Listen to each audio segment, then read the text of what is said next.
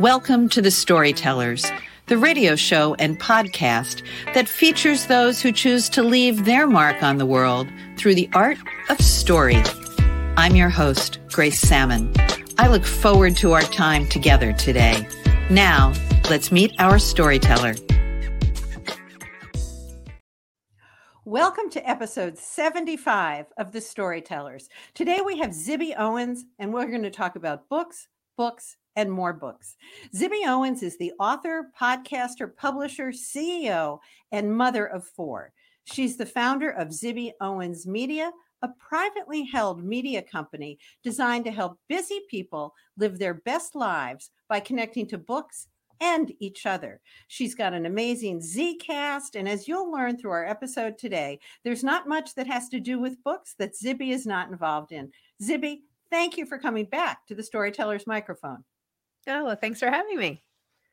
I wanted you to come back because since we first met just a year ago, when you just released your children's book, which I quickly went out and bought for my grandchildren, Princess Charming, you Thank then you. had your moving memoir, Bookends, and now there's the bookstore, the Zcast, the publishing house, um, a women's retreat coming up. Where would you like to start in this bookish journey?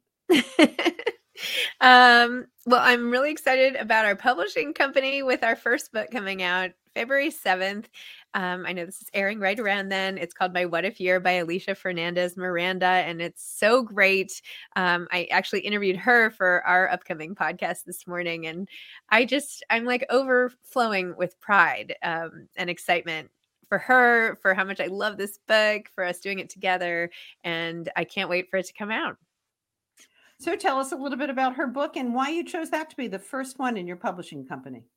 Sure. It's about so Alisha was a 40 almost 40 year old CEO and everything in her life was just fine. She was she had twins. She should have she felt really lucky about everything and yet she just wasn't that happy and satisfied. Why? So she decided to spend a year trying the four internships in industries she always wished she had tried and she wrote a whole book about it.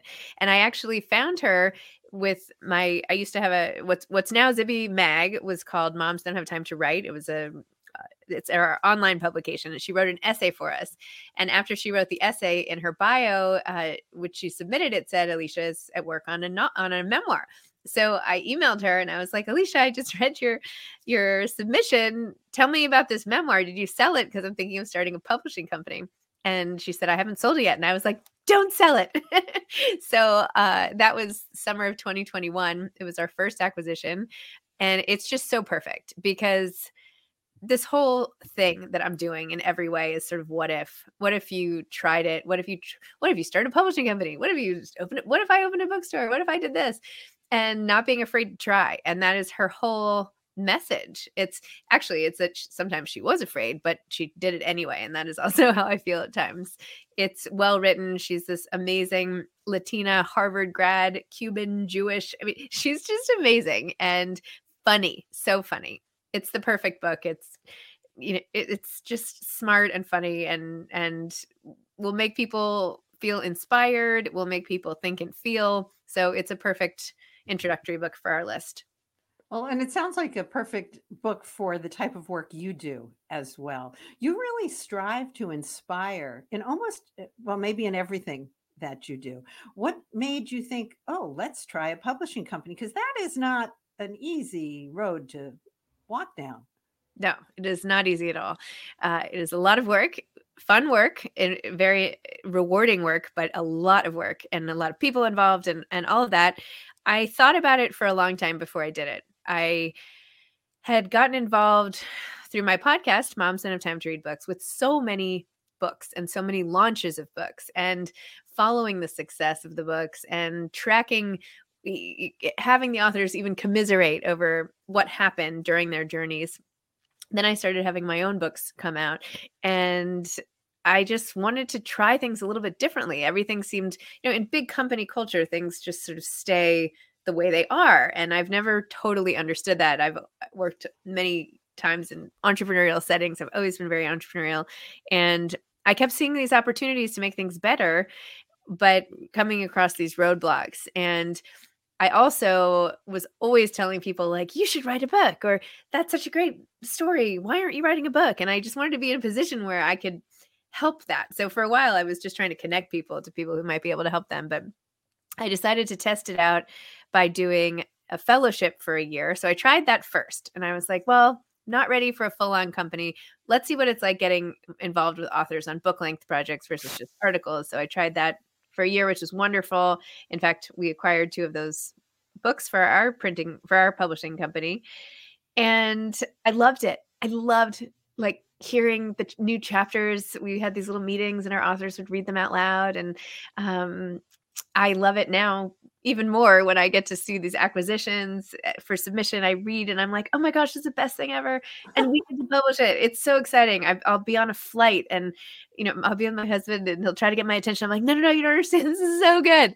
Um, so I think it's this excitement that I could acquire the books and help the authors. Not that they can't be helped by traditional publishing. I mean, obviously they do a fine job and been around forever. But um, I just wanted to add a personal touch to everything and and be the kind of ambassador, if you will, of the work that I felt like everyone would need, especially knowing what it had been like to launch my own book and not know what I was doing. So I just wanted to help and I wanted to help create and reach more people, not just through what I could write, but what other people could write too.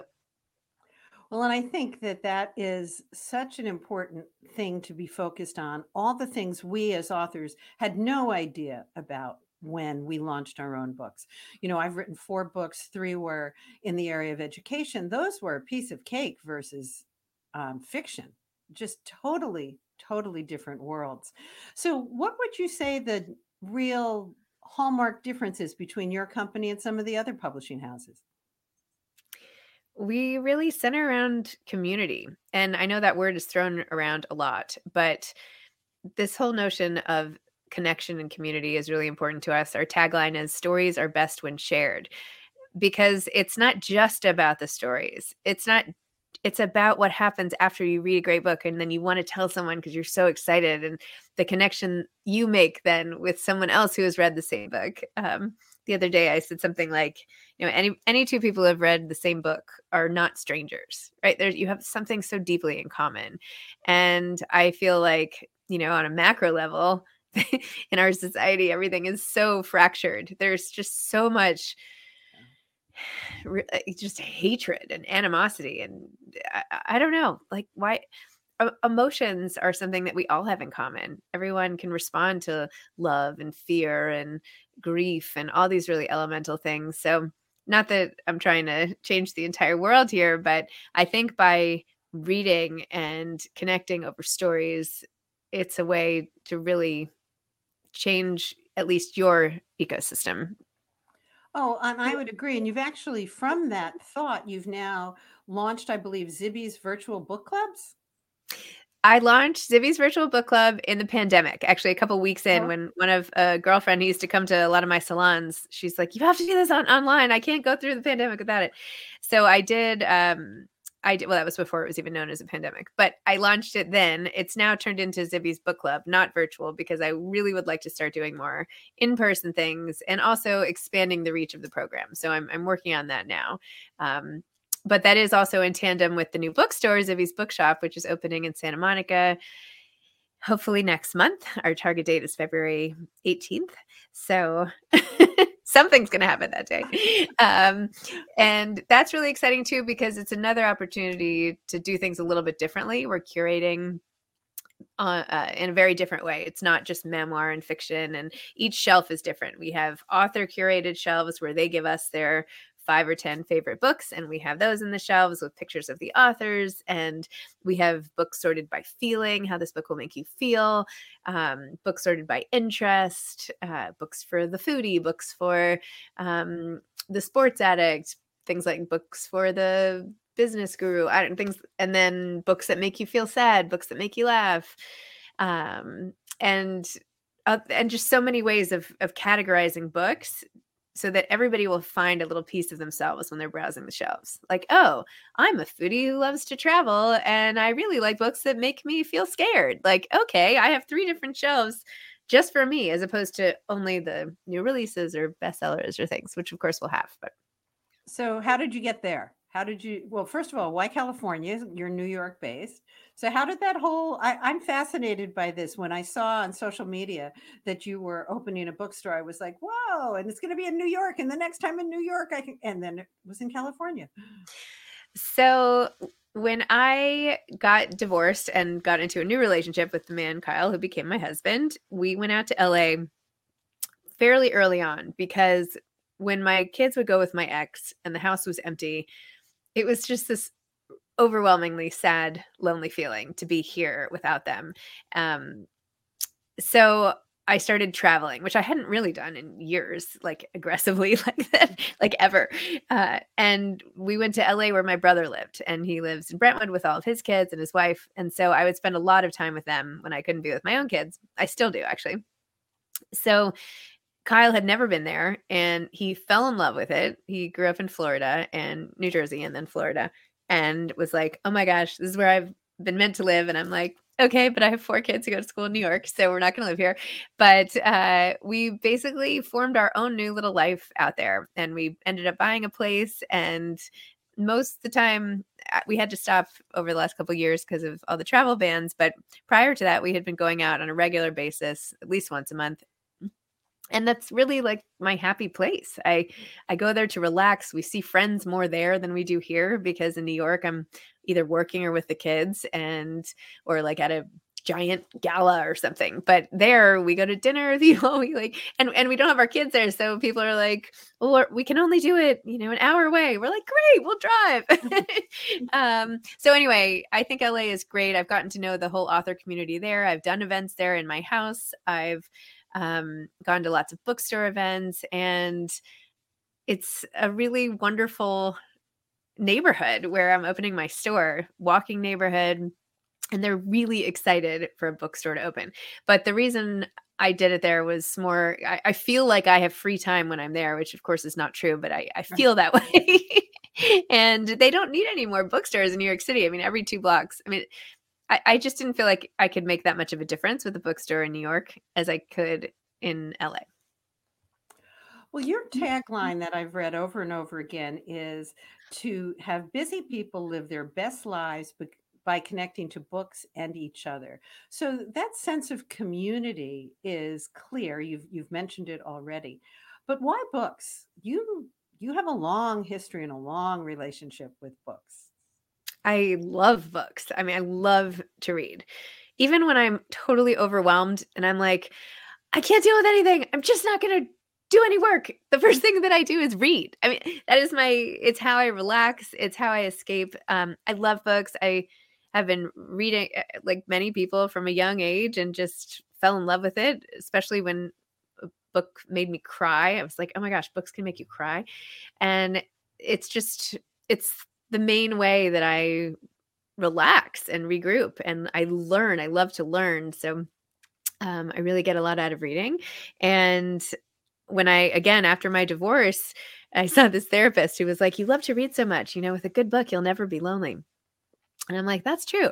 So I started getting back into reading. Not that I had ever given it up. I mean, I I remember reading um, Z by Therese uh, Anne Fowler while I was nursing my third kid and like propping it up on the pump. So I've always been a huge reader, uh, but I could make it more of a thing and I could get back into writing, which I did. And um, yeah, I just, I love it. And then when I started the podcast, Moms Don't Have Time to Read Books, um, I got to really know authors firsthand and learned so much more about the publishing world even before I was published myself. So it just seemed really natural to me. And it's something I love talking about. I love talking about books. I love talking to people. I love learning about people.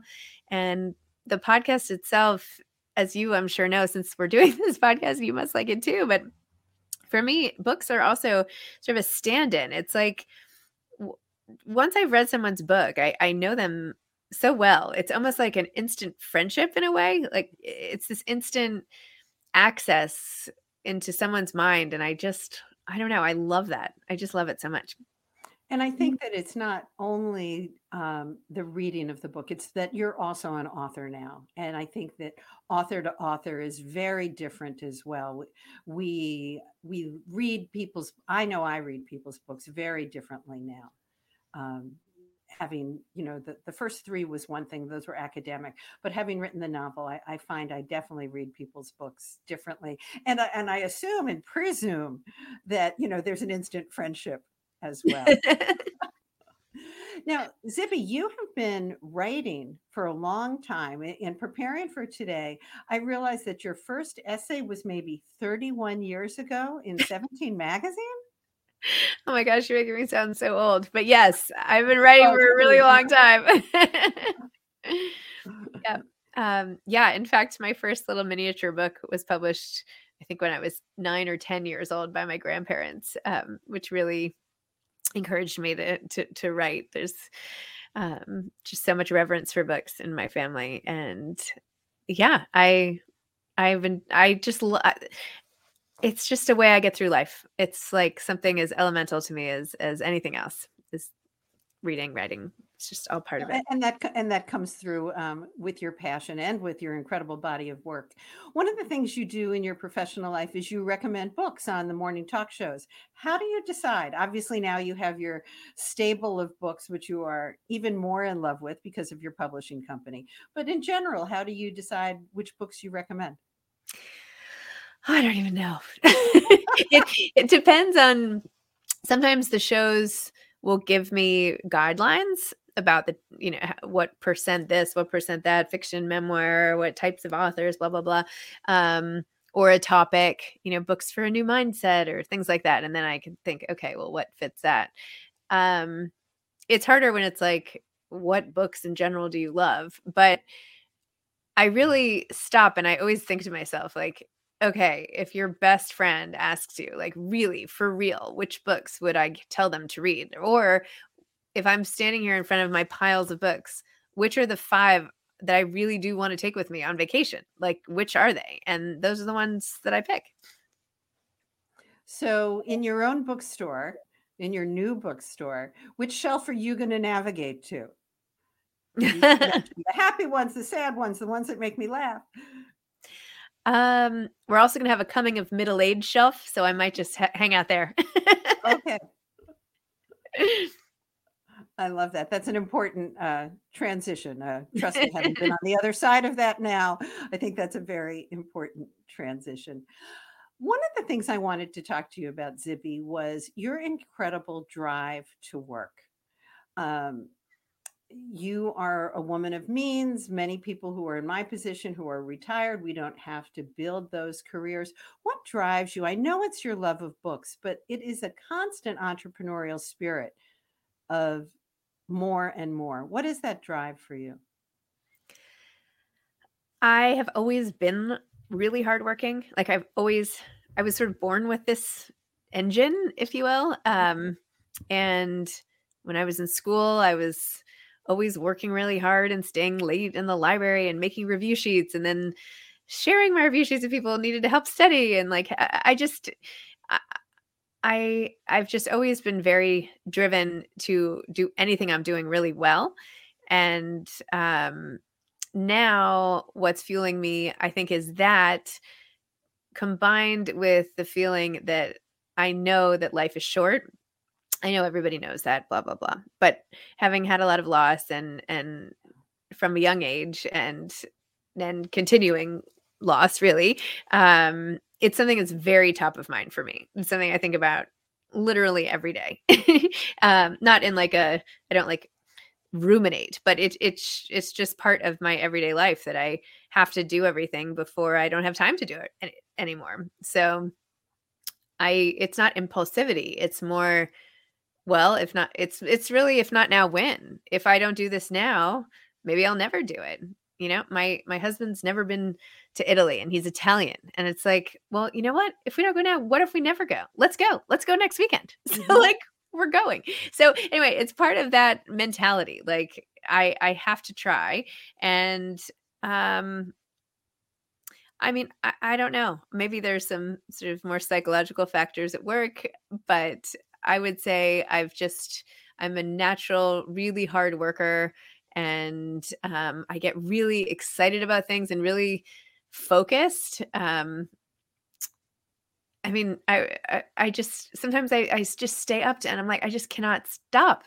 like it's hard to turn off the motor sometimes. Um, uh, I stop for my kids, of course, but sometimes when I don't have the kids on the weekend, I'm just like up late and uh, up early and just more, more, more. I don't know. I, I'm just this way. Uh, I'm not like trying to prove anything. I'm not, um, but I, I, everything I'm doing now is building on itself and I'm getting so much joy and satisfaction from it. So I just want to like keep it all going. Well, I think those are really, really important lessons. First of all, you know, the, the, the benefit of hard work, but you have found joy. And if if we are all lucky enough to find joy in what we do, I, I think that is the best gift that we can ever give ourselves. And the other thing that you just mentioned is pretty much living in the present. This is the only gift we have the gift of today, the gift of this time with you. So um, I, I, love all of what you shared. Very quickly, what's next for Zibby Owens? Because I'm sure there's a next. What's next? Well, we just launched Zibby classes also. So we have 15 classes that, that, people can take. So I'm excited to offer an education platform. Of course, the books are coming out from Zibby Books, one a month in fiction and memoir the bookstore opening. I'm writing a novel, and uh, that'll oh, come out. Writing again. Yes, I'm writing a novel. I finished. I, I wrote like thirty thousand words over Christmas break because it was due. Uh, it's due in March. Sixty thousand words. I'm, I I just sent a draft to my editor, and hopefully I'll finish it. But it's really fun. I'm really enjoying doing that. Um, and at some point, I'm coming out with the next Princess Charming book, but probably not for a little bit. Uh, I then I pitched another four books to my editor and she's like, let's write this one first. So um there's oh, always stuff. There's just so much more I want to do. And I know that you'll do it, and I hope you'll continue returning to the storyteller's microphone. So I love following your story. Zibby, thanks for being with us today. Thank you, Grace. Thanks for having me. This has been a copyrighted episode of The Storytellers by Grace Sammon and Authors on the Air, Global Radio Network. That concludes this episode of The Storytellers. I'm so glad you could be part of the story today. I hope you share the stories, tell your own, and come back for another episode because when our stories are told, everything changes. I'm Grace Sammon.